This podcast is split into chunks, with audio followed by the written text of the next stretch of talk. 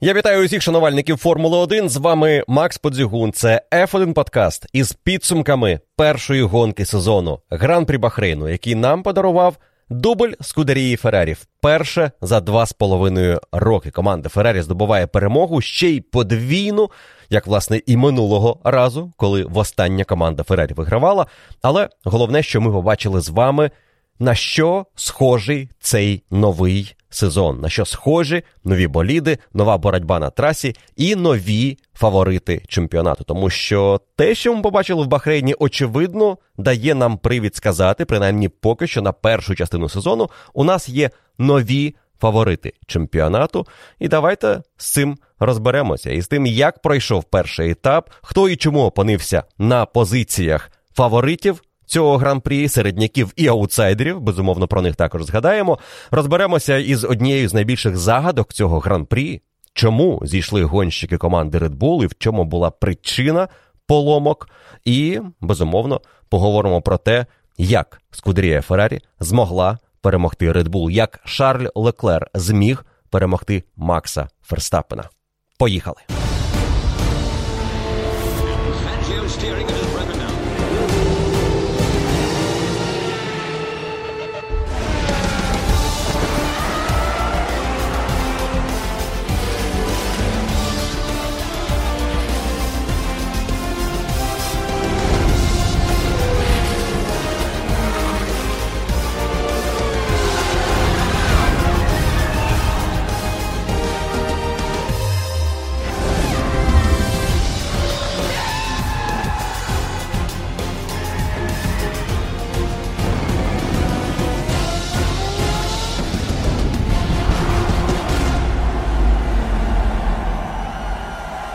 Новий сезон, нові надії, нові сподівання, і безумовно для кожного із нас це особливий день. Свято, старт нового сезону, новий рік для вболівальників Формули 1 і не просто новий сезон із новими очікуваннями, а й новий регламент, від якого було багато очікувань, безумовно, але який тримав нас в інтризі.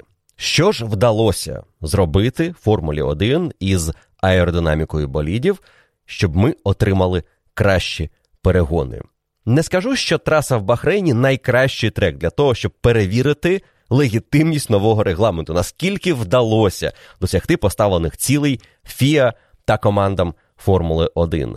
Траса в Бахрейні традиційно бавила нас боротьбою, обгонами, трьома зонами ДРС довгими прямими, повільними поворотами після них. Ну, власне, це квінтесенція останніх років, навіть десятиліть у Формулі 1. Те, що працювало і продовжувало працювати. Довга пряма, пізнє гальмування, повільний поворот, зміна напрямку.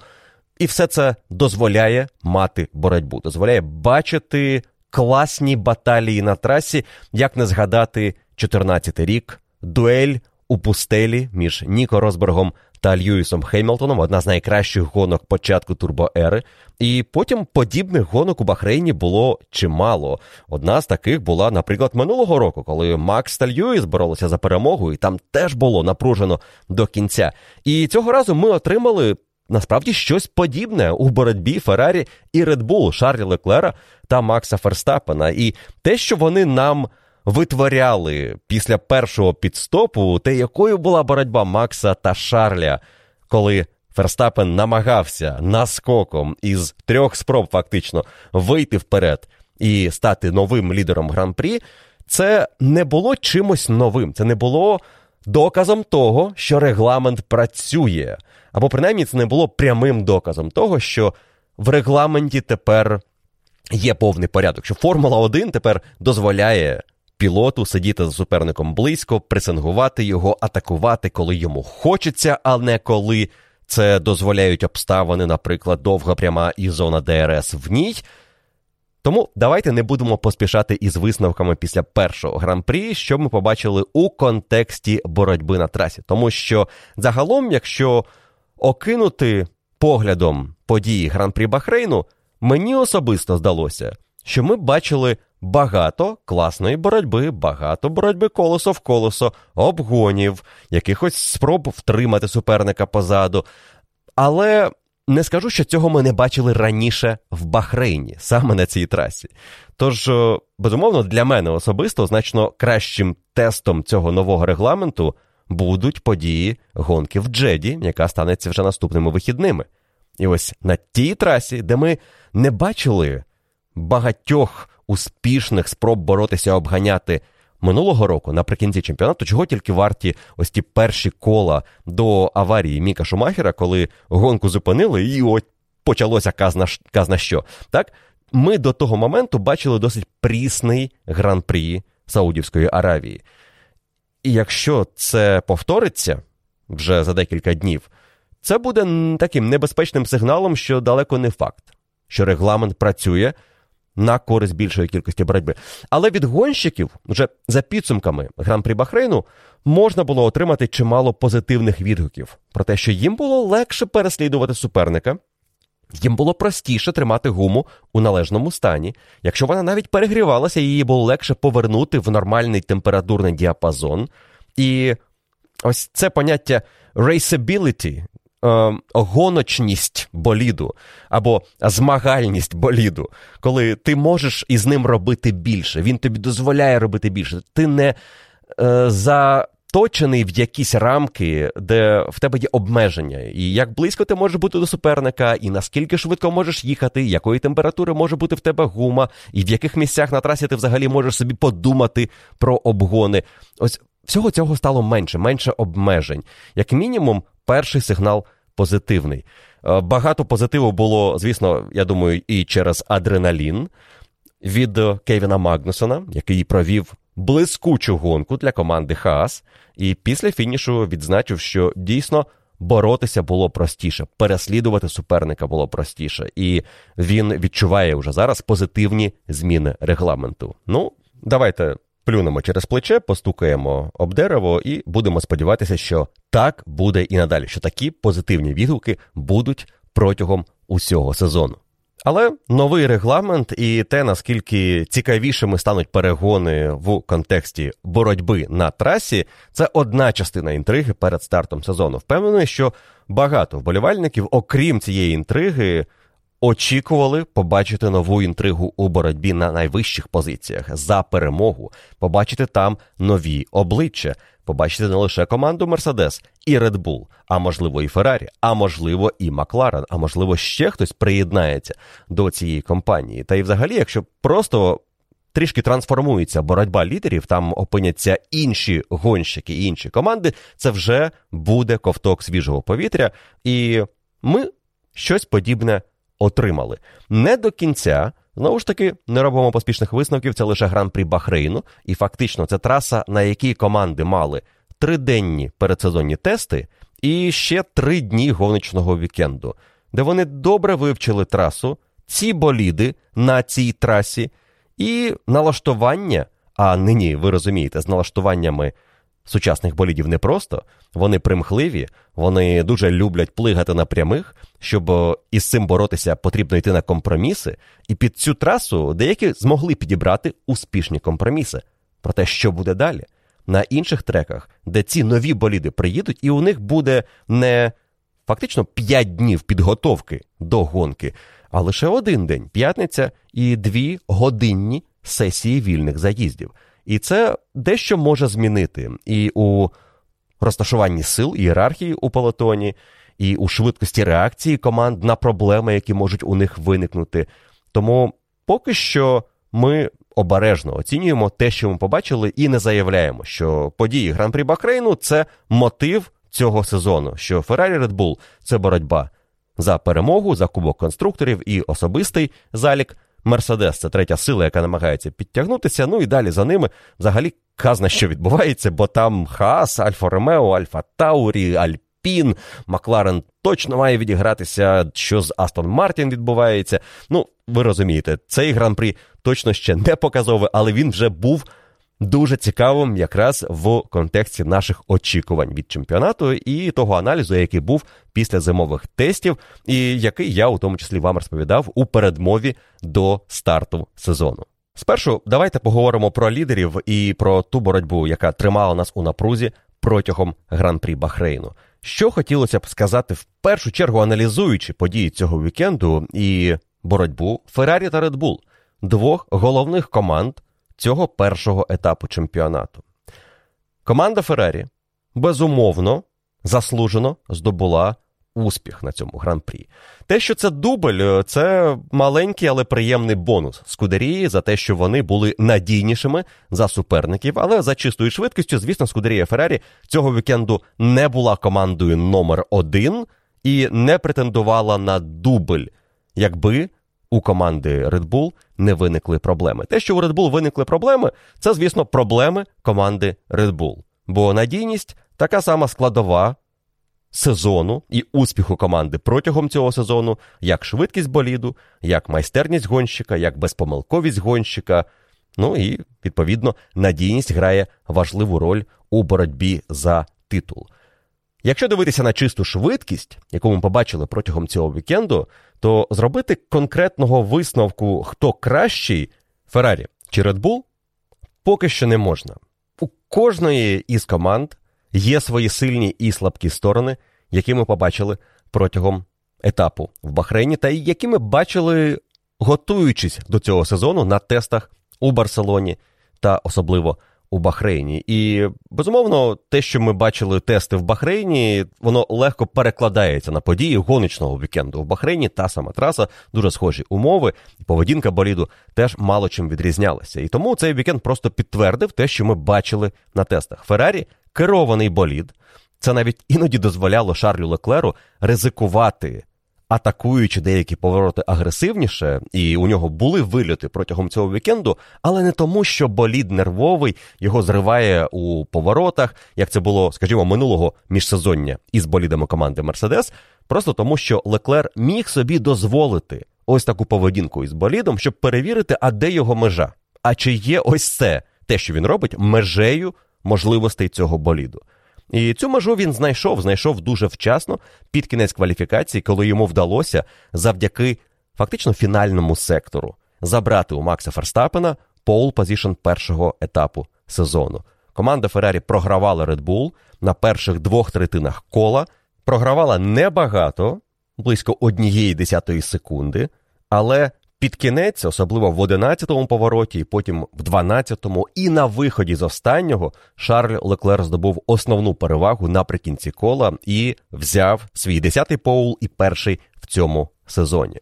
Фактично він взяв цей поул в останньому повороті, бо до нього він ще поступався Ферстапену, але вихід вийшов дуже хорошим, і ось ці 0.123 123 тисячні секунди, які він привіз Максу, і стали тією перевагою, яку Леклер здобув на виході напряму старт-фініш. Можливо, правильний менеджмент із батареєю, і правильний випуск основної енергії, яка залишилася до кінця кола, якраз на останньому секторі, на відміну від Ферстапена, можливо, підготовка гуми, яка теж зіграла свою роль і дозволила Шарлю під кінець кола мати перевагу над Максом. Все це ті нюанси, про які команда безумовно знає і може це розібрати, те, про що ми можемо тільки здогадуватися. Але якщо дивитися по кваліфікації, дуже важко було сказати, що один болід кращий за інший. У сумі так гонщики Феррарі виглядали переконливіше гонщиків Red Bull, тому що і Карлос Сайнс спершу був навіть претендентом на Поул, у першій спробі він випередив Леклера,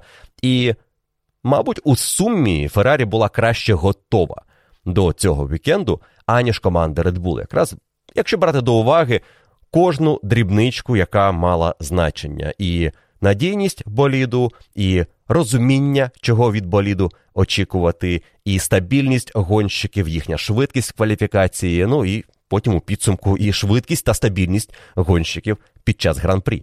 Є одна робоча теорія, про яку почали говорити після цього гоночного вікенду, яка є, напевно, таким базовим аналізом подій останнього місяця, і дуже важко зробити інші висновки, окрім того, що команда Феррарі дуже добре попрацювала над своїм болідом в міжсезоння, готуючи цю концепцію, і дуже мало її змінювала, коли почала працювати із болідом на трасі. Пам'ятаєте, команда Феррарі представила новий болід у тому вигляді, в якому ми його побачили вже на тестах в Бахрейні, фактично у тому вигляді, в якому він і досі існує, із мінімальними змінами і новинками, ще на презентації в Маранело до старту сезону. Red Bull там муляж показували, Мерседес намалювали щось одне, представили щось інше, а на тести в Бахрейні привезли взагалі щось третє. Команда Феррарі чесно показала свій болід і чесно з ним працювала, намагаючись розібратися, що він може, що він не може, наскільки цей болід надійний, наскільки швидкий і як його налаштувати. Так, у цієї команди, і треба це підкреслити, була розкіш.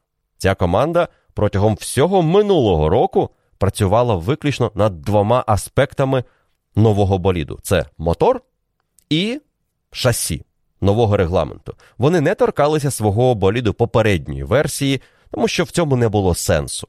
Але над цим працювали і в Red Bull, і в Mercedes, тому що вели відчайдушну боротьбу за чемпіонські титули. І це не могло не позначитися на командах Red Bull та Mercedes. Феррарі дуже досконало пропрацювала свою концепцію, і далі, з початком тестів, вони намагалися максимально багато дізнатися про цей болід, не втручаючись в нього радикально. І тому Леклер, Сайенс до початку гоночного вікенду знали, чого очікувати від боліду, від налаштувань, які вони підібрали ще на тестах. І далі потрібно було лише філігранно долаштувати деякі дрібниці, які дозволяють витиснути максимум. Із своєї техніки, і це швидше вдалося Леклеру. Він одразу поїхав швидко зі старту гоночного вікенду. Сайнц був на задній нозі, як говорять, і починав вікенд з відставанням, як він сам підкреслив близько 8 десятих секунди від напарника і скоротив його до однієї двох десятих відставання наприкінці гоночного вікенду, вже під час гран-прі. Але безумовно обидва гонщика Феррарі почували себе досить комфортно за кермом цього боліду. І команда почувала себе комфортно із цим болідом, знаючи, що вони, мабуть, можуть розраховувати на його надійність, бо великих проблем із технікою у Феррарі навіть на тестах не було. Була одна невеличка проблема, про яку ми ще поговоримо якраз в контексті причин сходу команди Red Bull, але її швидко вдалося усунути. Не факт, що вона не повториться. Знову ж таки, поговоримо про це в контексті команди Red Bull і їхнього сходу. Проте була впевненість у тому, що Феррарі надійний болід, швидкий, і Леклер із Сайнсом можуть на нього розраховувати. Якщо говорити про команду Red Bull, тут ситуація дещо відрізнялася від Феррарі, і відрізнялася вона в першу чергу поспіхом, з яким Red Bull готували цей болід до старту сезону. Тому не випадково, що вони презентували лише ліврею та спонсорів. Вони до останнього працювали над своєю концепцією. І коли цей болід виїхав на тести в Барселоні, він мав один вигляд. На наступний день з'явилися новинки, потім ще. Потім були тести у Бахрейні, де у фінальний день команді Red Bull вдалося вирішити досить серйозні проблеми із керованістю, із е, недостатньою поворотністю боліду і із плиганням. Ця проблема є у всіх, але у різному вимірі вона проявляється. Команда Red Bull своїм фінальним оновленням, в першу чергу понтонів, змогла знайти рішення, яке дозволяло їм.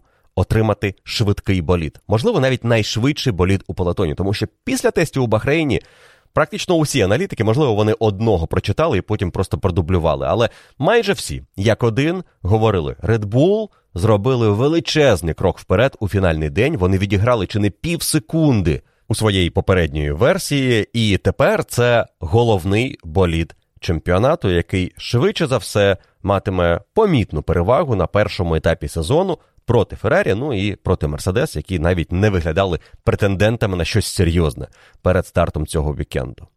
Але те, що команда Red Bull так поспіхом встигала підготувати цей болід до старту сезону і намагалася знайти ось ті важливі рішення, які їм вдалося знайти, але не вдалося до кінця пропрацювати над ними і розібратися, це зіграло із ними злий жарт протягом цього вікенду.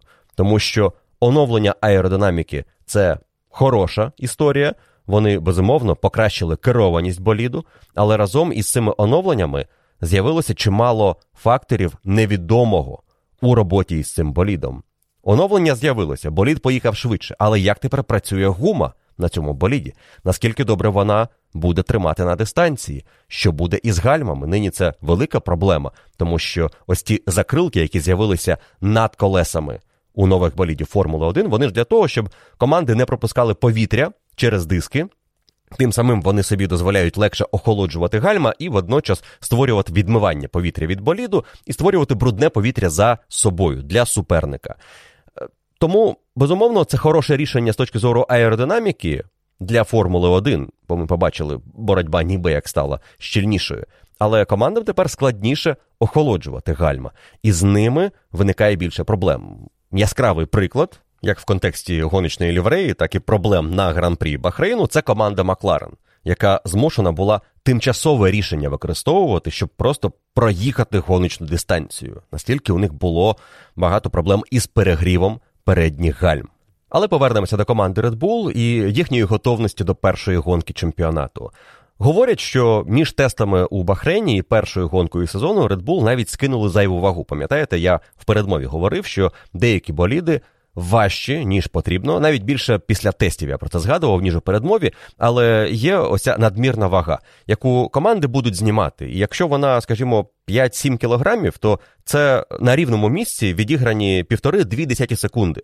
Просто тому, що команді вдалося десь зекономити цю вагу. І Red Bull вдалося зекономити перед гран-прі Бахрейну близько 10 кілограмів оновленням свого боліду. 10 кілограмів це 3 десяті секунди з кола.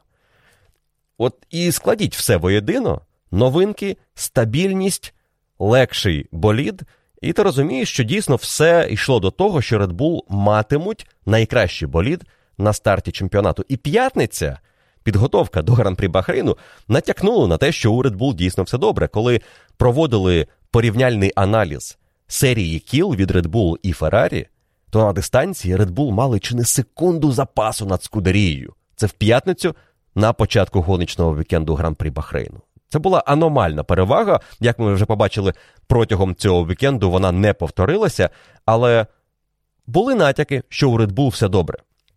І так, напевно, думали і в команді Red Bull. Те, про що вони, можливо, думали, але не могли вже нічого зробити із цим, це перевірити свій боліт у критичних обставинах. Що буде із ним, якщо скажімо, буде завершуватися гонка, і в тебе у баках буде мало пального, чи буде нормально працювати система подачі пального. Це команди традиційно перевіряють на зимових тестах. Тому в старі добрі часи, коли тестів було більше, та й навіть в останні роки, коли тести були обмеженими, ми частенько бачили в останні дні. Тестів такі історії, як зупинка е, боліду на трасі під кінець тестового дня. І це було масово, і це не було проблемою. Просто команда давала собі можливість побачити, що буде, коли пального не залишиться, або коли його стає зовсім мало, чи виникає якась непрогнозована проблема. Це такий невеличкий місточок у те, що ми побачили протягом гран-прі Бахрейну, і що, можливо, стало причиною сходу Макса Ферстапена та Серхіо Переса. Але до цієї історії більш докладно ми безумовно перейдемо тоді, коли будемо говорити про фінальну частину цієї гонки. В контексті підготовки до старту сезону і того, як готувалася команда Феррарі, як готувалася команда Red Bull, я думаю, що варто підкреслити і проблеми Мерседес, які ми побачили, тому що це теж схожа історія. Команда Мерседес лише під фінальні тести в Бахрейн привезла своє радикальне оновлення, болід із нульовими понтонами. Це цікаве рішення, яке має свої плюси і мінуси. Головний плюс це можливість генерувати більше притискної сили дифузором, направляючою пластиною. Можливий мінус це більший супротив повітрю, тому що елементи, які охолоджують силову установку, знаходяться компактніше всередині, і болід а, згори над головою гонщика, там де знаходиться повітрявід, а, цей болід трішечки ширший, ніж, скажімо, версія команди Феррарі, яка зробила акцент на широкі понтони. І тому такі речі вони ніколи не є однозначним плюсом або мінусом. Це завжди компроміс і з точки зору аеродинаміки. Але проблемою Мерседес було в першу чергу те, що вони отримали серйозно оновлений болід, побачили, наскільки більше стало притискної сили в цій концепції там, де вони хотіли її додати, але при цьому вона створила проблему, тому що ця притискна сила тепер притискала болід більше, ніж потрібно. Болід починав плигати на прямих. Це дуже серйозно виводило із рівноваги гонщиків. Це не дозволяло нормально працювати в точках гальмування наприкінці прямої, і це. Змусило піти на компроміси із налаштуваннями, тобто фактично відмовитися від цієї притискної сили, але нічого не зробити із супротивом повітря, який залишився більшим, ніж у суперників, і через це Мерседес страждали на прямій. Можливо, це причина, чому Мерседес їхали трішки повільніше і не виглядали так переконливо. Інша причина може бути, звісно, у тому, що цей мотор не факт, що найкращий, або ж не факт, що він може бути на рівні із Хондою чи Феррарі. І якщо це так, а деякі ознаки цього є, і дивлячись на результати кваліфікації і гонки, ми бачимо багатьох клієнтів Мерседес у нижній частині турнірної таблиці. Це можливо тривожний сигнал для команди Мерседес, її мотористів у Бриксорті і для всіх її клієнтів. Адже зі старту чемпіонату мотори. Це майже усі елементи силової установки, окрім електроніки та генератора кінетичної енергії, всі ці елементи заморожені, і заморожені вони надовго до завершення дії цього регламенту на мотори. І якщо у нас ФІА матиме бажання втрутитися, якщо буде бачити очевидну проблему, що один мотор значно гірший за інші, або два головних, то йому дадуть можливість контрольовано якось скоротити це відставання для того, щоб урівняти сили. Але поки що про це, мабуть, говорити занадто рано. Траса в Бахрейні, безумовно, траса, на якій мотори мають значення, і Мерседес в попередні роки виступали тут дуже успішно, як моторист, тому що не лише основна заводська команда, але й клієнти в Бахрейні були сильними. Цього разу клієнти і заводська команда виступили слабко на етапі в Бахрейні. У цьому сенсі Джеда буде значно показовішою. І якщо в Джедді Мерседеси так само будуть їхати слабко в порівнянні із Феррарі і Bull, а їхні клієнти Вільямс, Макларен, Астон Мартін будуть замикати пелотон, ось це вже буде дуже тривожний дзвіночок для німецьких моторів. Залишаючись на ноті команди Мерседес, варто в принципі розповісти основні моменти історії команди на цьому першому гран-прі, адже тут мало що можна сказати, окрім того, щоб передати слова Тото Вольфа, який після гонки відзначив, що для них це були просто ще одні. Тести, тести у форматі гоночного вікенду. Вони проїхали гонку, вони знали, що вони не зможуть конкурувати із Red Bull та Ferrari. Вони не мали суперників з боку інших команд, хоч іноді на старті гонки це могло випадково здатися вболівальнику недосвідченому, що там і Хаас пресингує, і Альфа може бути суперником для Мерседес. Ні, цього не було. Мерседес були у своїй no man's land посередині між лідерами та середняками. Але Команда Мерседес, як мінімум, проїхала гонку надійно. Команда Мерседес побачила, що у них у гоночному темпі відбувається в порівнянні із кваліфікацією.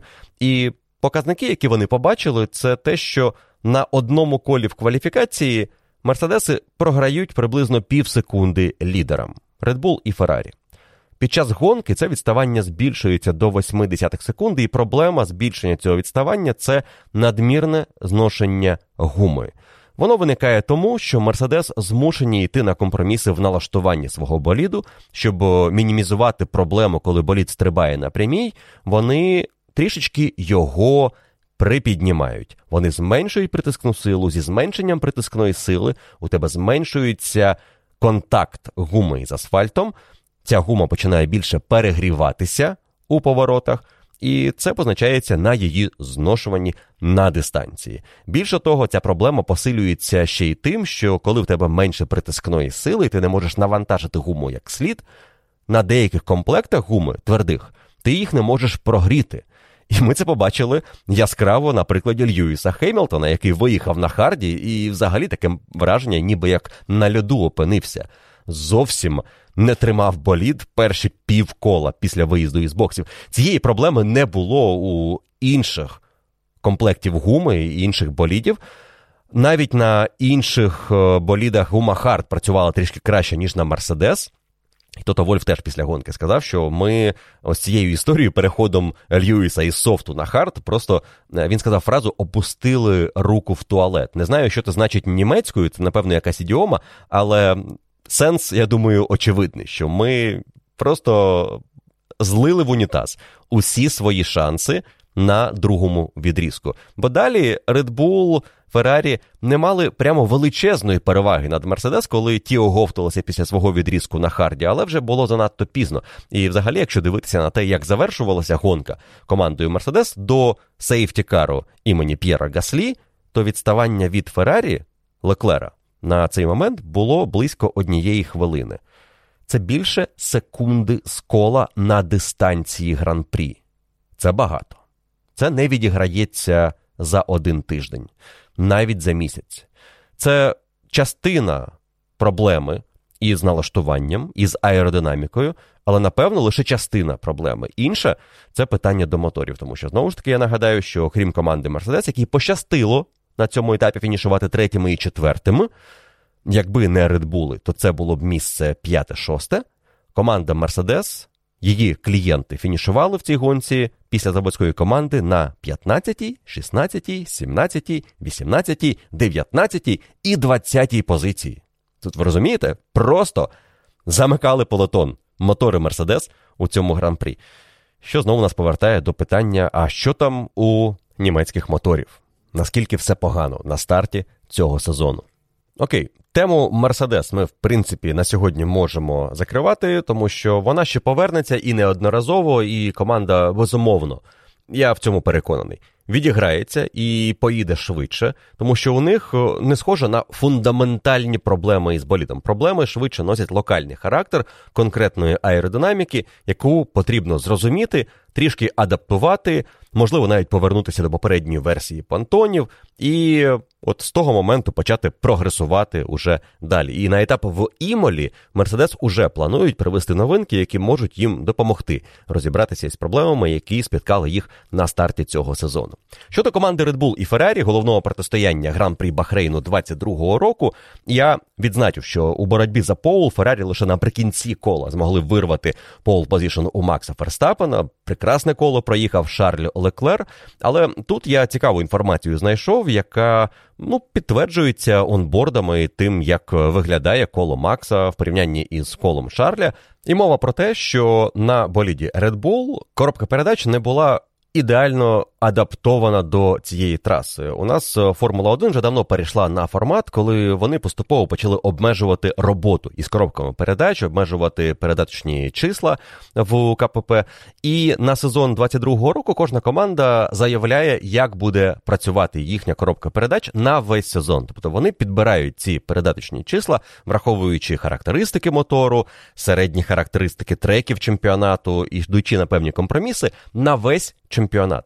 І тому, дивлячись на порівняння онбордів Макса і Льюіса, можна напевно зробити висновок, який робить Марк Х'юз у своїй аналітиці, що в 11-14 поворотах Леклер отримує перевагу за рахунок того, що в нього якраз передачі опиняються там, де слід оберти в потрібному місці, на потрібних висотах. Він зможе перемикати передачу тоді, коли необхідно. Ферстапен опиняється ніби як між передачами, там, де потрібно більше давати тяги. І це помітно також на виходах із другого, четвертого поворотів, із четвертого, шостого, там, де Феррарі трішечки краще була адаптована. Болід Феррарі і їхня коробка передач адаптовані до траси в Бахрейні. Це відповідно говорить нам про те, що дуже ймовірно на інших трасах ми побачимо іншу картину, навіть протилежну. Але конкретно у Бахрейні Феррарі мала ось цю можливість трішки ефективніше використовувати свій мотор завдяки цій коробці передач і її налаштуванням. І це дозволило команді Феррарі взяти трішки більше антикрило, більше притискної сили що водночас робить нам що? Воно дозволяє берегти гуму, дозволяє стабільніше бути в поворотах. Ну а на прямих вони, хоч і програвали Red Bull, не так багато, щоб мати проблеми. Ну і цих проблем практично і не було у команди Феррарі проти Red Bull протягом цієї гонки. А там, де була боротьба у Шарля і Макса, вона була більше тактичною і Відверто було відчуття, що Шарль цю ситуацію більш-менш контролює, і навряд чи ось ті спроби Ферстапена могли завершитися просто обгоном і все, що не було б контратаки Шарля Леклера на позицію Макса Ферстапена. Швидкість у Феррарі була при тому, що вони дозволили собі взяти більше притискної сили. А Red Bull змушені брати були менше, гума більше перевантажувалася. Плюс е, у команди Red Bull виникли проблеми через те, що вони. Макс Верстапен постійно знаходився за Шарлем Леклером на початку гонки, і це пряма загроза до системи охолодження. Так було завжди, так напевно буде завжди, тому що якщо ти їдеш чисто першим, ти отримуєш оптимальне охолодження всіх систем гальмів, мотору і так далі. Якщо ти їдеш за суперником, ти йдеш на компроміси із цим охолодженням, і команда Red Bull, починаючи із третього кола, вже казала Максу Ферстапену обережніше працювати із гальмами, раніше відпускати ногу із педалі акселератора і легше вигальмовуватися в першому повороті.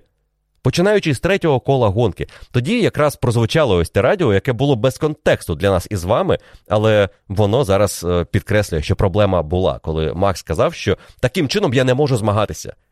І з такими побажаннями щодо роботи із гальмами він не може змагатися проти Шарля Леклера. Потім в нього була ще одна причина покритикувати команду за те, що вони просили обережніше виїжджати із боксів, не перевантажуючи гуму. Але це цілком могло дати йому шанс під час першого і під час другого підстопу навіть вийти вперед у боротьбі проти Леклера. Сама команда Red Bull, Крістіан Хорнер про це сказав після гонки, впевнена, що це не допомогло б Максу втриматися попереду Феррарі. Мовляв, у Феррарі була перевага протягом гонки близько трьох десятих секунди. І якби ми переатакували на колах виїзду, гума швидше зносилася, бо у нас і так були проблеми із гумою, і Феррарі легко відігравали б цю позицію. Тому. Макс, звісно, може бути розчарований тим, як відбувалася боротьба, і що в нього були ці шанси. А андеркат був дуже потужним. Команди недооцінили, наскільки потужним був андеркат, і були логічні причини недооцінити цей андеркат. Гума з нижчими температурами на боліді з'являється на пітстопі. Е, я говорив про це не 180 градусів прогріті передні задні колеса, а лише по 70. На прикладі Хемілтона ми зробили висновок, що гума занадто холодна на виїзді із боксів, хоч там був хард, і проблема була перебільшена. Але 4 секунди, які Макс програвав Шарлю на пітстопі першому і там на пітстопі другому, вони практично вмить відігравалися усього за одне коло. І андеркат був потужним. Але в Red Bull переконані, що це все одно не вирішувало б гонку на їхню користь, якби Макс перемагав у цій локальній дуелі на підстопах Шарля Леклера. І Леклер мав шанси повернутися вперед. Ну і сама поведінка Леклера у боротьбі з Максом після першого підстопу в найгарячішій фазі цієї гонки вона підкреслює, що Леклер все контролював. Він розумів, що відбувається, і він знав, як він буде відіграватися у разі, якщо Ферстапен вийде вперед, і він навіть навмисно пускав його вперед. Я звернув на це увагу під час трансляції, але потім, вже аналізуючи події гонки постфактум, легко зробити висновок, що Леклер робить це навмисно, коли дивишся на те, на якій передачі він знаходиться наприкінці прямої, коли усі на восьмій, а він на сьомій. Він намагався дати Максу увійти в перший поворот попереду, зробити це не так легко, ніби як по гоночній траєкторії, тобто змусити його піти на компроміс із траєкторією, гірше вийти із зв'язки першого другого повороту. Ну і в другій зоні ДРС просто повернути свою позицію, що Леклер легко робив, він зберігав достатньо енергії в акумуляторах для цієї контратаки. Ну і це було красиво, це дало нам певне відчуття що таким має бути сезон. Ось такі битви на нас чекають попереду у великій кількості. Що приємно, битва Макса і Шарля була максимально коректною, не було натяку на контакт, було дуже близько, особливо під час другої атаки в четвертому повороті, але кожного разу обидва гонщики залишали один одному достатньо місця більш ризиковано виглядали атаки Ферстапена, особливо тоді, коли він заблокував колеса в першому повороті. Е, от в дуже дивний спосіб, тому що йому там якраз точно не потрібно було це робити. Йому потрібно було спробувати після другого повороту атакувати Шарля. Але такими були обмеження Ферстапена у цій гонці, проблеми із гальмами. І, власне, після тих спроб Ферстапен і відпустив Леклера тільки тому, що гальма вже перегрілися, він не мав можливості атакувати як раніше. І Шарль спокійно знову почав від'їжджати по три десятки з кола, іноді по пів секунди з кола. Гонка. В ту мить для Феррарі була зроблена. І навіть ось та спроба команди Red Bull щось таке вигадати під кінець, коли вони покликали Макса на третій підстоп, і команда Феррарі не наважилася на це із Леклером, але покликала Карлоса Сайнца, це не робило погоди на цьому гран-прі. Для того, щоб відіграти потім відставання від Леклера, Ферстапену потрібно було за останні кола їхати на 2 секунди з кола швидше. Він на першому школі, коли гума була в найкращому стані для цього, зміг відіграти секунду і сім десятих. Тобто далі він відігравав би менше, і Леклер без проблем доїжджав би попереду. Таким був прогноз і Феррарі, і так, мабуть, виглядає ситуація з мого боку, коли аналізую я значно меншу кількість даних за підсумками цього гран-прі. Невеличкий шанс, ніби як з'явився під кінець гонки, коли сейфтікар виїхав на трасу і усіх зібрали за автомобілем безпеки, і був шанс на рестарті Ферстапену щось зробити, але вже тоді у Red Bull почалися серйозні проблеми. Ще не з мотором, хоч вони з'явилися майже тієї ж миті. Під час сейфтікару чи одразу після сейфтікару, але у Ферстапена була ще одна проблема: проблема із кермом. Судячи з усього, кермо було пошкоджене, е, ось ця балка кермова була пошкоджена під час підстопу, коли якось із домкратів неправильно опустили болід, можливо, деталь недостатньо міцна. І це типово для болідів Едріана Нью. Якщо їм потрібно економити було вагу, то вони економили усюди, де могли, і, можливо, десь перейшли межу. І кермо не було достатньо чутливим. Тобто Ферстапен повертає кермо, а колеса ще не готові відповісти. І вона ніби як посилювалася ця проблема, принаймні, за словами Макса Ферстапена під час гонки. Команда була впевнена, це не буде проблемою наприкінці. Однак це не дозволило йому атакувати Шарля Леклера на рестарті. Коли Леклер пішов на розгін після сейфтікару, Ферстапен спробував. Розпустити болід, одразу почати розганятися, але кермо не захотіло робити те, що захотів Макс колеса не повернули так, як слід, і він став е, жертвою уже Карлоса Сайнца. Ну, точніше, опинився під атаками Карлоса Сайнца на цьому рестарті. І вже було питання не про те, чи зможе Ферстапен нав'язати боротьбу Шарлю, а про те, чи зможе Red Bull втримати другу позицію. І зовсім скоро ми дізналися, що ні, тому що на Red Bull виникли проблеми із.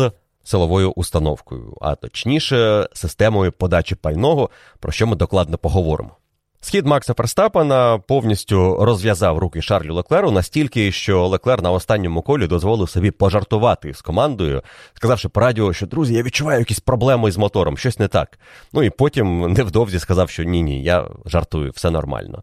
Ну вони в цей момент уже могли собі дозволити і посміхнутися, тому що Леклер мчав до перемоги.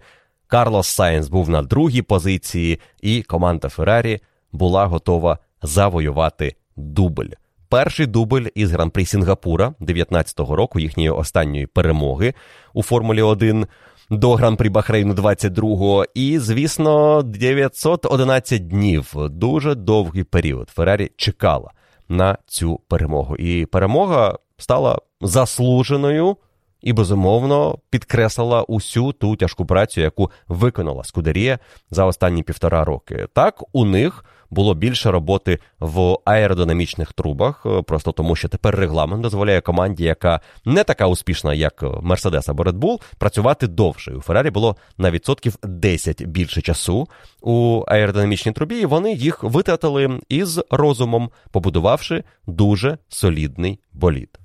І цей болід дозволив Шарлю Леклеру, в принципі, контролювати ситуацію в гонці протягом усього гран-прі. Він лише два кола не лідирував, і ті два кола, які лідирував інший, це був його напарник Карлос Сайнс. Тобто Феррарі у нас взяла Поул, найкраще коло в гонці, причому там велика секундна перевага над другим найкращим колом в гонці у Леклера.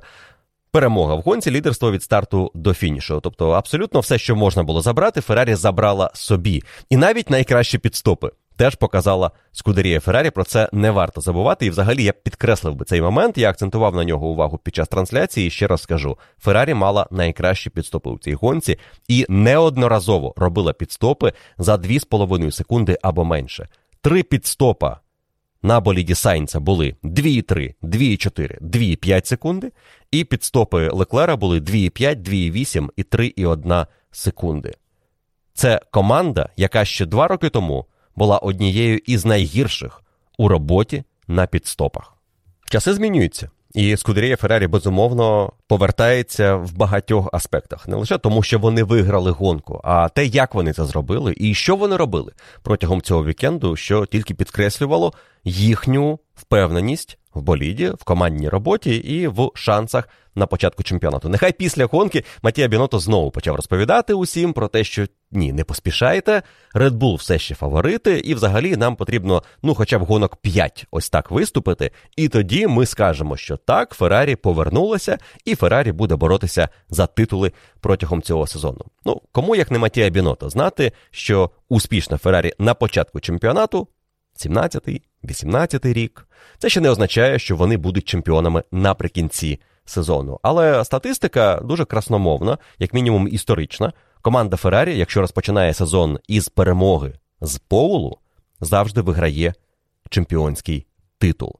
Так було в 52-му році, в 53-му і 56-му, і потім аж у 2000-х роках, але декілька разів практично поспіль: 2001, 2002, 2004 і 2007 останній приклад, коли Феррарі вигравала з Поулу першу гонку сезону і в підсумку вигравала чемпіонат. І з Кімі Райкононом це було у 2007 році, і з тих пір таких стартів чемпіонату у Феррарі не було перемога з Поулу. Але сталося цього сезону. Тобто в принципі, ознаки того, що у Феррарі все добре, є, як мінімум, з точки зору статистики. Також ознаки того, що у Феррарі все непогано, це, наприклад, фотографія, яку я побачив в Твіттері вже сьогодні, готуючи цей подкаст.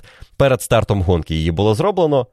На цій фотографії от два керівники команди Red Bull, Пол Монаган та Едріан Ньюї, стоять і дуже довго і пильно вдивляються в болід Феррарі. Це, напевно, найкращий комплімент Скудерії на старті чемпіонату. Якщо сам Едріан Ньюї прийшов вивчати болід на стартовій решітці, коли до нього є більш-менш необмежений доступ, можеш дивитися на все, що хочеш.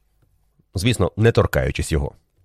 Тепер час поговорити про проблеми команди Red Bull, які викликали чимало запитань по завершенні гонки ще під кінець гран-прі, коли спершу зупинився П'єр Гаслі із яскравою пожежею через, як ми вже знаємо, відмову генератора кінетичної енергії. А також зупинилися Макс Ферстапен та на останньому колі Серхіо Перес.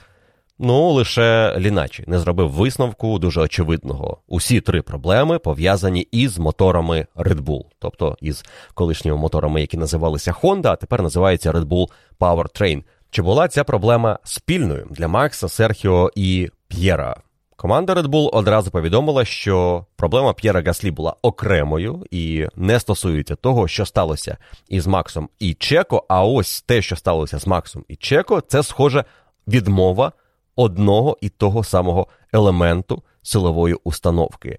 Далі починаються теорії, гіпотези і різні аналізи проблеми, щоб виявити правду, до якої ми ще не змогли дістатися, але, схоже, є ознаки того, що проблема на болідах команди Red Bull пов'язана із системою подачі пального. Одразу по завершенню гонки по паддоку пішли чутки, що Red Bull прорахувалися із кількістю пального, і тому у Серхіо Переса просто воно закінчилося на останньому колі, а у Макса почало закінчуватися під кінець гонки, і десь мотор не зміг підхопити пальне для того, щоб подати його в колектор, потім подати у двигун внутрішнього згорання. Ну і відповідно він почав ніби як втрачати потужність, а потім мотор просто вимкнувся, і це чітко можна почути на онборді Макса, коли він прямує з останнього повороту в бік Пітлейн.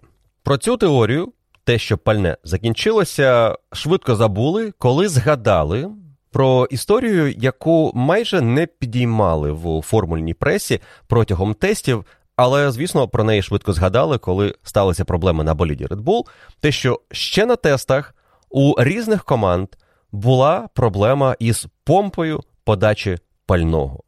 І далеко не всі команди були впевнені, що протягом першого вікенду у них ця проблема не повториться. І ось тут є декілька важливих нюансів чому команда Red Bull могла мати цю проблему, могла абсолютно не мати впливу на неї. Це один із варіантів. А інший варіант могла мати вплив на неї або десь прорахувалася, недооцінивши потенційний вплив на одну із деталей.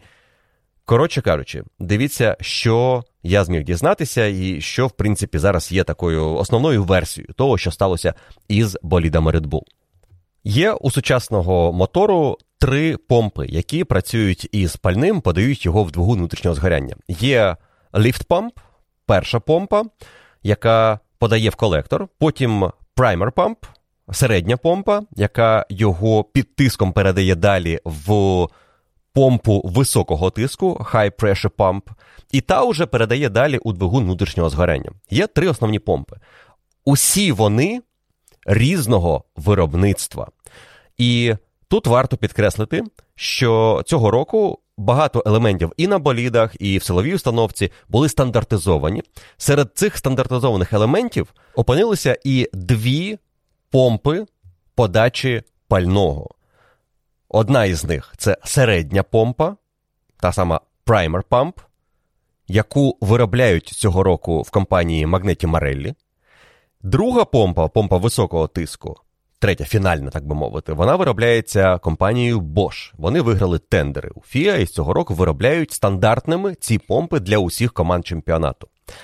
Перша помпа, яка починає забирати пальне із баку, вона є стандартизованим елементом, який розробляють команди. Але всі дані про цю розробку, про її функціонал, про її конструкцію, команди зобов'язані завантажувати на сервер FIA для доступу інших команд. Тобто, це такий загальний розум Формули 1.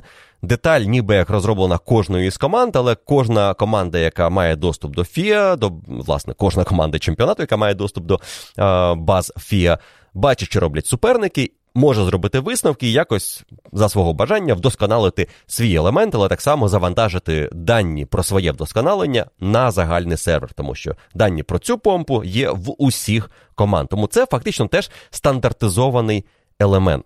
Однак Ті елементи силової установки, які е, якось дотичні до цієї помпи, співпрацюють із нею. Тут є певна свобода дій у команд, в тому числі і яким у них є бак для пального, колектор і ще деякі елементи. Тобто є певна свобода в роботі навколо цих елементів, але фактично кожна із помп вона є стандартним елементом в цих болідах. Так от, ще на тестах в Барселоні проблема із Primer Pump із середньою помпою, яка виробляється компанією Магнеті Марелі, виникла у команди Хас. Це підтверджений факт, про який говорив Гюнтер Штайнер. Також говорять, що подібна проблема була і на боліді Феррарі. Вони про це розповіли Фіа, про це дізналися всі. Вони зрозуміли, що пішло не так, і ніби як проблему вирішили. Але цей стандартний елемент є у кожного боліду на стартовій решітці.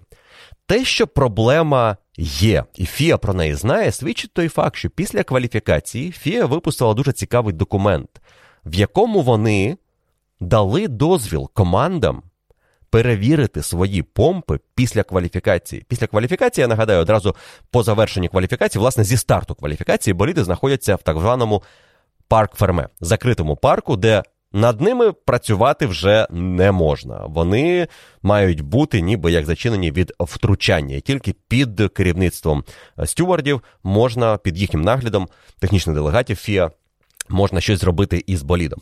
Так от ФІА фактично дозволила кожній команді із топ-десятки, тому що вони, потрапивши в Q3, опиняються в закритому парку і працювати над ними не можна. Кожній команді дозволили ще годину витратити на те, щоб перевірити, чи все окей в системі подачі пального і в помпі. Причому в помпі, яка є тією стандартною деталлю від Магнетті Мареллі. Це значиться в документі Fuel Primer Pump. Кожна команда перевірила, і з топ-10 в першу чергу ми маємо на увазі команду Red Bull, звісно, перевірила цю деталь і залишилася задоволена її станом, тому що після цієї перевірки не було випущено документів, в яких було підтверджено, що команда побачила проблему і виконала заміну, тому що кожна така заміна має бути задокументована. Таких документів немає. Команди нічого не замінювали. І тут можна ніби зробити очевидний висновок. Ось вона проблема. Вона була на тестах. Всі знають, що з нею може бути щось не так із цією помпою від магнеті Мареллі. Про це Фіа знала і дала можливість командам її перевірити. Усі ніби перевірили, не знайшли проблем Red Bull серед них, і ця проблема у них в підсумку виникла під час гонки, під кінець гонки. Але Крістіан Хорнер після гонки сказав, що вони чітко знають, що проблема, яка виникла на їхніх болідах, не стосується цієї праймер памп. Вона стосується іншого елементу. І судячи з усього, цей елемент це та помпа, яку розробляють команди, яка є фактично стандартизованою, але все ж є частково розробкою команди. Це можливо проблема конструкції того, що стояло на болідах Red Bull. Але далеко не факт, тому що в цій теорії розкручується ще одна інтрига. І пов'язана вона з тим, що проблема на обох болідах Red Bull виникла після сейфтікару. Хто дивиться Формулу 1 давненько, знає, що таке взагалі в еру, коли боліди ламалися, бувало і бувало часто. Давайте згадаємо, ну. Так, далеко це було, так, 99-й рік, але Макларени впевнено лідирують на гран-прі Австралії, перша гонка сезону, сейфтікар, вони їдуть повільно, боліди не готові до такої швидкості, вони одразу ламаються після сейфтікару. Такі речі трапляються. Що конкретно у випадку команди Red Bull могло статися? Робоча теорія. Те, що під час їзди за сейфтікаром залишки пального, якого було вже небагато в баку, почали перегріватися. Пальне не можна охолоджувати, і це чітко прописано в регламенті. Команди не мають права робити щось, щоб охолоджувати пальне. Це ще історія тягнеться із часів атмосферних моторів, коли охолоджене пальне дає велику перевагу. З турбомоторами цього немає, але охолоджувати його не можна. Але цього року у нас нові мотори із новим пальним. І це пальне має домішки етанолу. І воно більш піддатливе до перегріву. І коли температура в баку почала підніматися, і гонщики пішли на рестарт, її вже не можна було опустити, і температура, яка піднялася, пошкодила через тріщини в помпі. Ці тріщини почали з'являтися ніби як через те, що температура там була висока, електроніку навколо цього елементу.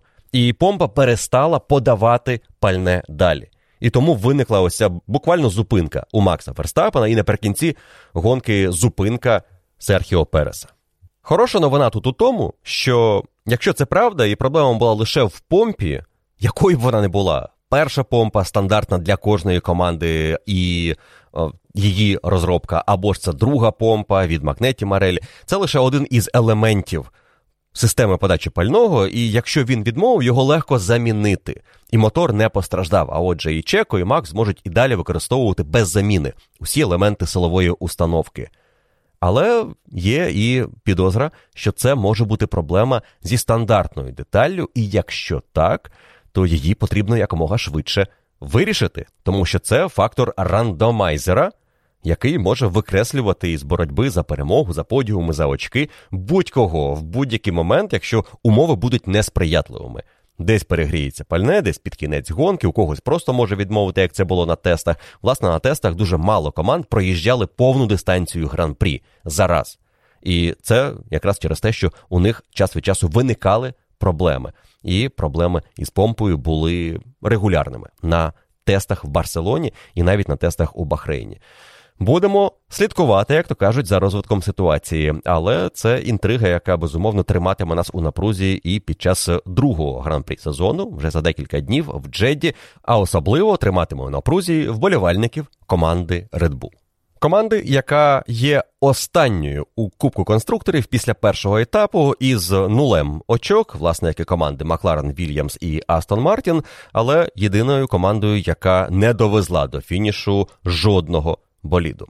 Команда, яка привезла на фініш два боліди, один із яких в очках, і в очках хороших, це команда Хаас. І, на мою думку, команда Хаас і Кевін Магнусен герої цього вікенду. Причому герої, яких можна поставити на перший план, якщо подивитися на всю історію, яка відбулася, із звільненням Мазепіна, запрошенням Кевіна, його короткими тестами перед сезоном і тим, в якому стані була команда Хас в останні роки, і що вони показали на гран-прі Бахрейну. Цікаво, що команда Хаас мала підозри, що у них можуть бути проблеми із надійністю перед цим вікендом. Вони ніби як почали з'являтися під час кваліфікації. Саме тому після кваліфікації команда Хаас замінила деякі елементи в гідравліці, і ця проблема не повторилася під час гонки.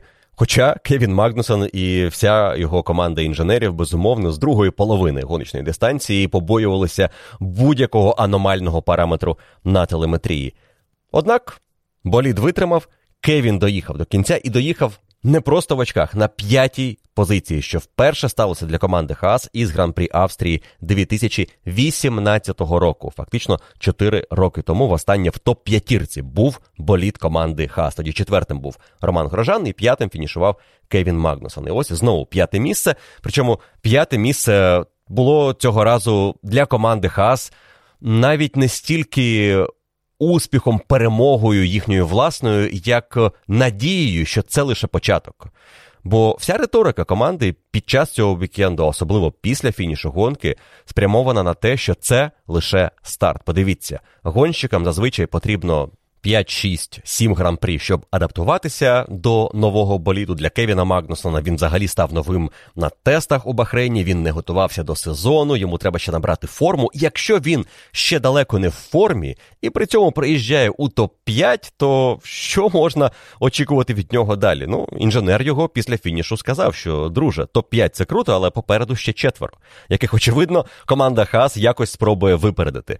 Ну, сподіватися на те, що вони нав'яжуть боротьбу Феррарі або Red Bull поки що марно, але хто зна, можливо, на позицію Мерседес якось тишком-нишком десь можуть і зазіхнути в якийсь вдалий гоночний вікенд серед перших гран-при сезону, коли у Мерседес ще будуть ось ці проблеми із їхнім болідом. У Хас болід керований. Мік Шумахер проїхав теж непогану гонку, боровся за очки. В підсумку очок не заробив. Його найкращий фініш за кар'єру 11 місце заробив. Але ця Гонка у виконанні команди Хас, власне, як і кваліфікація Ніко Хюлькенберга, який замінював Себастьяна Фетеля і одразу випередив Ленса Строла, здається, такий хороший натяк на те, що гонщик має значення. Ми про це іноді згадуємо, іноді забуваємо. Але уявіть собі, якби команда Хас цього вікенду виступала із Мазепіном. І Шумахер фінішує 11-тим, Мазепін, ну, припустимо, 15-тим. І всі б сказали: ну, хас, молодці, підтягнулися. Вони вже не аутсайдери, вони серед аутсайдерів і навіть десь там попереду двох-трьох команд, але команда ще на щось серйозне не претендує. Кевін Магнусен приїжджає в топ-5. Я все ще вважаю, що поява Кевіна в команді це хороші новини для Міка Шумахера, тому що Кевін буде і ментором, і лідером команди, і допоможе Міку прогресувати. Але при всій повазі і деякій симпатії до Міка минулого року його опонент був аж занадто слабким. Так, болід змінився, треба було адаптуватися. Все це правда. Але якби був Мазепін в цьому пелотоні, він би не фінішував там, де Магнусен. Ну, погодьтеся, цього б не сталося. І Шумахер виглядав би просто дуже таким непоганим середнячком, який на межі з очками зміг фінішувати. Ну, не об'їхав е, Джо Гуан'ю. Окей, наступного разу спробує ще. А тут топ-5 і одразу амбіції заробляти ще і ще очки для команди Хаас, яка після першої гонки взагалі стала третьою командою в чемпіонаті, поступаючись лише Мерседес та Феррарі. Ну там боротьба буде щільною, і напевно з Альфою, і з Альпін, думаю, і з Альфа Таурі. Підозрюю, що із Макларен, хоч зараз важко щось прогнозувати. Ну, Астон Мартін це досить темна конячка. На цю мить по завершенні першої гонки сезону зовсім погано і у них склався цей гоночний вікенд. До речі, по Кевіну Магнусону і його гонці варто дещо уточнити. Я сказав це під час трансляції, і це не зовсім правда, що він їхав на один підстоп. Справа в тім, що офіційний таймінг чомусь видавав навпроти Кевіна цифру 1, тобто один підстоп, коли він йшов уже на другому комплекті софту. І Кевін стартував на свіжому софті, перейшов на трішки потертий софт і завершувати гонку хотів на мідіумі, але коли виїхав сейфтікар, то усі перевзулися на фінальний софт. Тож, е, фактично, у Кевіна Магнусона була однакова тактика. Точніше, стратегія, так, на гонку. Стратегія це те, що заплановано, а тактика, як вона реалізується. Е, однакова стратегія із командою Мерседес, командою Альфа Ромео, командою Альфа Таурі, з якою він також боровся. І він успішно в цій боротьбі перемагав. Він ішов на фініш за спиною гонщиків Мерседес. Тобто, фактично, команда Хаас була четвертою силою. Цього гоночного вікенду в руках Кевіна Магнусона. Трішки не допрацював ще Мік Шумахер, але від нього я очікую прогресу протягом цього сезону. Прогрес команди Альпін протягом вікенду був досить переконливим. Вони заїхали впевнено у топ-10 і заробили багато очок: вісім на команду на одне менше ніж Альфа Ромео і на два менше ніж команда Хаас.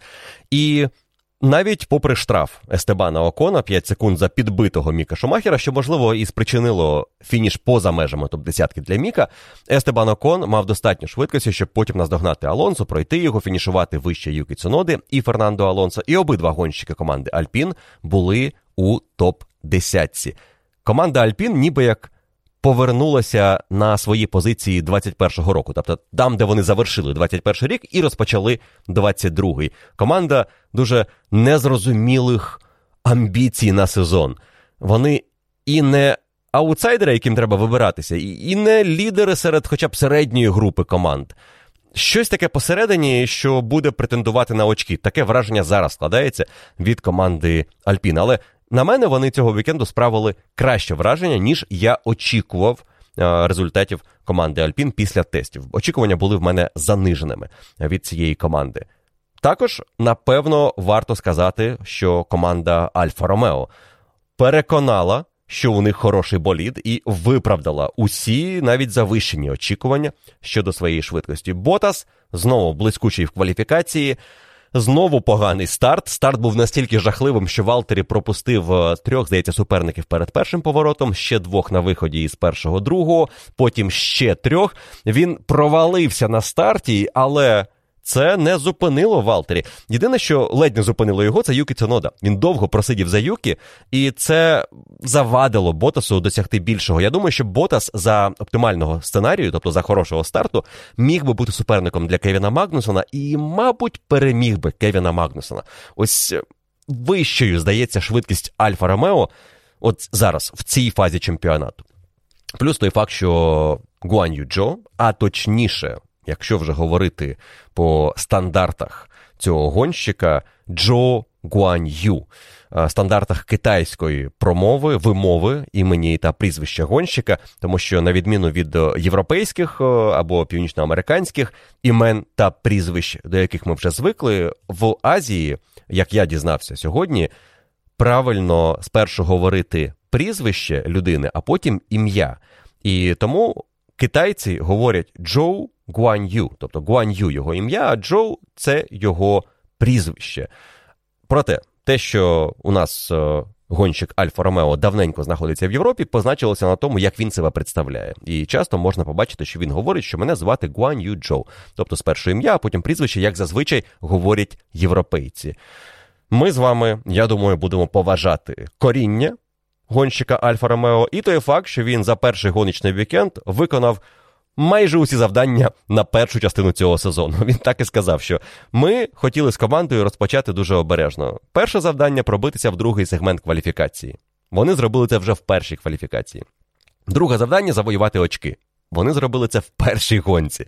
Джоу навіть трішки розплакався після фінішу, настільки він розчулився від е, цього досягнення. А це досягнення. Він перший китайський гонщик у Формулі 1, і він перший китаєць, який завоював очки у Формулі 1. Тож, поважаючи його досягнення і дуже непогану першу гонку, будемо іменувати від сьогодні пілота Альфа Ромео Джоу Гуан'ю. Не поспішаємо знову ж таки з висновками щодо швидкості Джоу, і нагадую вам, що минулого року один дебютант Формули 1 в команді Альфа Таурі Юкі Цунода теж успішно провів гран-прі Бахрейну, а потім зник із радарів аж до кінця чемпіонату. Майте це на увазі, коли будете робити прогнози на Джоу або на команду Альфа Ромео в найближчих гонках. Ботас, звісно, молодець. Джоу приїхав в очки, але давайте подивимося, що покажуть далі гонщики Альфа Ромео в перших гран-прі чемпіонату. Далі про команди, які цей етап записали собі в пасив. Вони точно його провалили, кожна в різному вимірі для самої себе, хтось більше, хтось менше. Команда Альфа Таурі, мабуть, трішки змогла мінімізувати втрати, хоча б тим, що її гонщик Юкі Цунода приїхав в очки, але Юкі Цунода приїхав восьмим, е, враховуючи три сходи попереду нього: два Red Bull і один Альфа Таурі, напарник П'єр Гаслі, то Юкі не мав. Шансів фінішувати в очках, якби всі завершили цю гонку. Ну, власне, як і Джоу і Алонсо, напевно, в очках би не фінішували.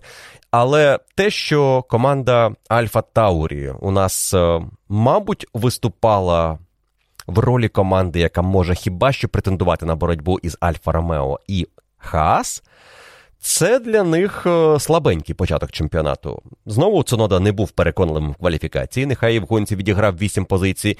Ну а Гаслі їхав то на своє місце в топ-10 і не низько, але він не доїхав. І це теж говорить нам дещо про готовність команди на старті сезону. Причому його проблема, на відміну від проблеми гонщиків Red Bull, вона може бути серйознішою. Якщо там загорівся елемент генератора кінетичної енергії і поплавало все навколо нього, це може бути списання не лише цього елементу, але і купи інших компонентів силової установки, якщо не всієї силової установки вже після першого гран-прі сезону.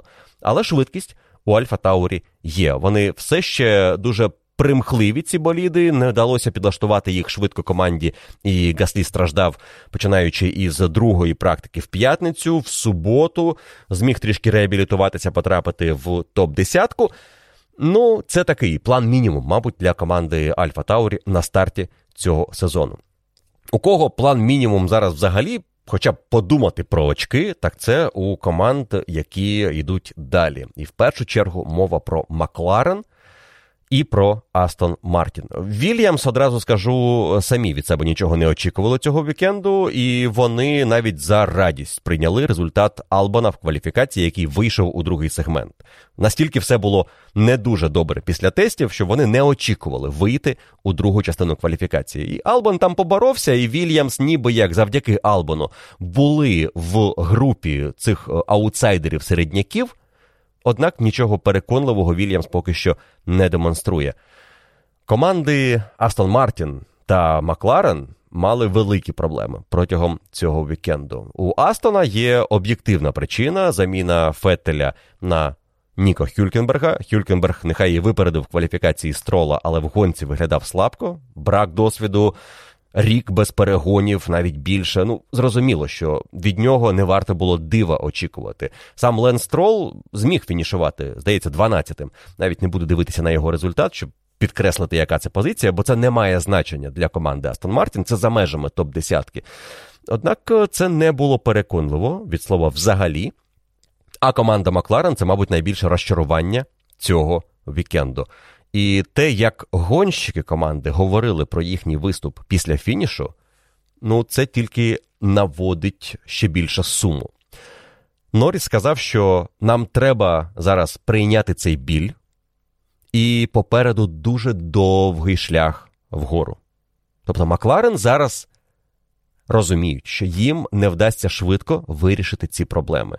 Боліду не вистачає притискної сили не вистачає керованості, болід має чи то збиткову, чи то надмірну поворотність. Болід не дає гонщику почувати себе комфортно за кермом і атакувати. Це проблема, яку швидко вирішити дуже важко. Команда Макларен, звісно, зараз буде працювати над вирішенням того, що вони побачили протягом першого вікенду, але те, що вони зараз опинилися раптом в районі дев'ятої або восьмої команди чемпіонату, це боляче. Макларен на прямих змушені навіть були виїжджати за межі е, гоночної траєкторії, тобто змінювати гоночну траєкторію для того, щоб отримати більше охолодження. Це проблема, яка зараз є основною для команди Макларен. Не лише охолодження передніх гальм, але взагалі охолодження всіх елементів силової установки, в тому числі. Вони перегріваються команді Макларен треба із цим якось впоратися, і це проблема, мабуть, трішки більша, ніж проблема, скажімо, Мерседес із їхньою недосконалою аеродинамікою. Щодо команди Астон Мартін, то їхня проблема це. Занадто мало притискної сили, занадто багато супротиву повітрю на прямій. Ну, така базова проблема, яка два роки тому була, скажімо, у команди Феррарі. болід недостатньо швидкий на прямих і недостатньо швидкий у поворотах. Ну, тобто, болід лайно в усіх можливих сенсах. Ось і маємо, що вже після першої гонки сезону, поглянувши на прогноз на цей чемпіонат, який я давав в передмові до сезону 22-го року, дві із трьох команд, яким я віддавав роль фаворитів в групі середняків, ну, як мінімум, десь в перших гонках. Я все ще очікую повернення Макларен і Астон Мартін, але після першої гонки якось мені здається, це буде не швидко. І Макларен з Астон Мартін відправляються туди в компанію до Вільямс, а в компанію до Альфа Таурі, навіть випереджаючи її, потрапляють Альпін, Альфа Ромео і команда Хаас. Перший гран-прі завершився перша трансляція сезону відбулася, і можна навіть зробити деякі висновки із того, що ми побачили у цій першій трансляції в анонсованих оновленнях графічних, які нам давали можливість переживати емоції цієї гонки, підкріплюючи емоції. Статистикою, цифрами, найкращими колами і іншими важливими речами, які доповнюють картину трансляції гонки. Мені, відверто кажучи, багато що не сподобалося із того, що ми побачили в цій оновленій графіці. По-перше, стовпчик трансляції досить. Е, чорний, темний, нехай і він трішки прозорий, це можна побачити, але він е, не дає побачити інформацію з екрану, коли він її затуляє. Він читається гірше. Він візуально виглядає ніби як красивіше. Я думаю, що дизайнери і шрифта, і того, як розташовані елементи, вони задоволені візуально, як це виглядає. Але в динаміці, в трансляції, коли треба швидко зорієнтуватися, хто де, хто скільки кому програє, хто на якій гумі, хто який номер має, хто яку команду представляє, це все виглядає гірше, читається гірше, ніж минулого року. І над цим Формулі 1 треба попрацювати. Мені не вистачило радіо під час цієї гонки. Було мало радіообмінів. Я не прошу радіообмінів із новим директором гонки Нільсом Віттіхом. Ні. Мені треба радіообмін, команда пілот. Мені треба більше інформації, тому що я вже звик, що вона потрапляє в ефір. Часто вона дозволяє краще зрозуміти, що відбувається під час гонки. Далі. Сектори в кваліфікації. Ну це просто якийсь сміх. Ви, я думаю, помітили, що нам показують наприклад, трьох гонщиків, які йдуть на найкраще коло. І у кожного із них може бути пурпуровий сектор. Вибачте, це як? Тобто, чи є коло є орієнтиром, по якому виміряють цей пурпуровий сектор? Тому що раніше все було очевидно. Якщо гонщик їде на покращення власного сектора, це позначається зеленим. Якщо гонщик показує абсолютно найкращий сектор, це позначається пурпуровим, і цей колір переходить від гонщика до гонщика, якщо один змінює іншого на першому, другому чи третьому секторах. Але бували приклади під час цієї кваліфікації, коли у нас три гонщики, яких ведуть водночас під кінець сегменту, мають пурпурові перший другий сектори. Як це зрозуміти? Дуже важко.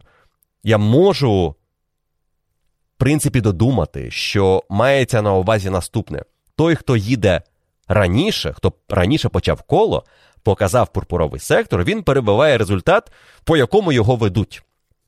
Але той, хто також показує пурпуровий сектор і їде пізніше, він перебиває результат того, по якому ведуть попереднього гонщика. Але це не означає, що його результат краще за того гонщика, якого нам також показують у цьому списку. Блін, нафіга було це все ускладнювати. Ну, нормально ж ми з вами спілкувалися. Нормально можна було читати трансляцію під час кваліфікації.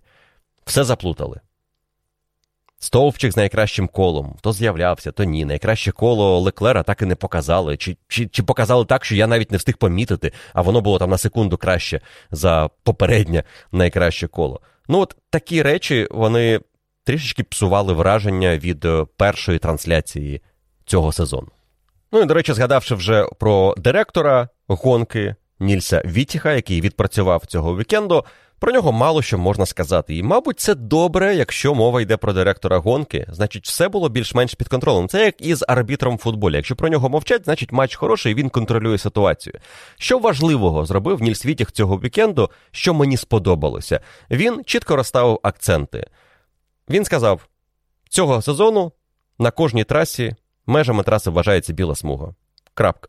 Далі будуть нюанси, я думаю. Далі будуть якісь скасовані кола, далі будуть якісь датчики, які будуть вимірювати. Можливо, все це з'явиться. Але як мінімум немає ось цього питання: а на цій трасі у нас поребрик, чи біла смуга, чи межі поребрика, чи межі другого поребрика, який лежить одразу за першим. Цього, як мінімум, не має бути цього сезону, знову ж таки, зі слів Нільса Вітіха. Другий момент те, як він переклав відповідальність за порушення меж траси і неправильні обгони на команду і пілота. Мовляв, ми не будемо втручатися і просити вас повернути позицію, якщо побачимо, що хтось зробив обгін за межами траси. Це ваша відповідальність. Побачили, що гонщик це зробив? Знаєте, що це може потягти за собою штраф? Віддайте позицію.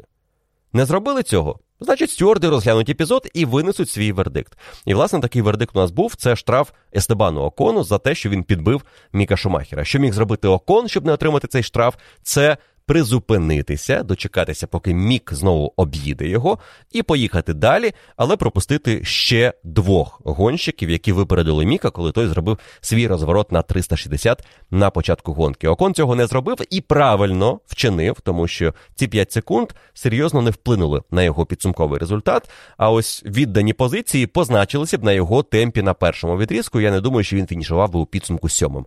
Тож команда Альпін правильно розібралася. Стюарди правильно видали штраф. Ну і як на мене, всі нібито розуміють, про що мова, якщо говорити про межі траси і про покарання під час гонки. Ну а там побачимо, що буде, коли з'явиться інший директор гонки. Едуардо Фрейташ, і що він заявить, чи буде ця послідовна позиція, яка має бути, на мою думку, але можуть бути і сюрпризи. Це ж Формула 1, за що її і любимо.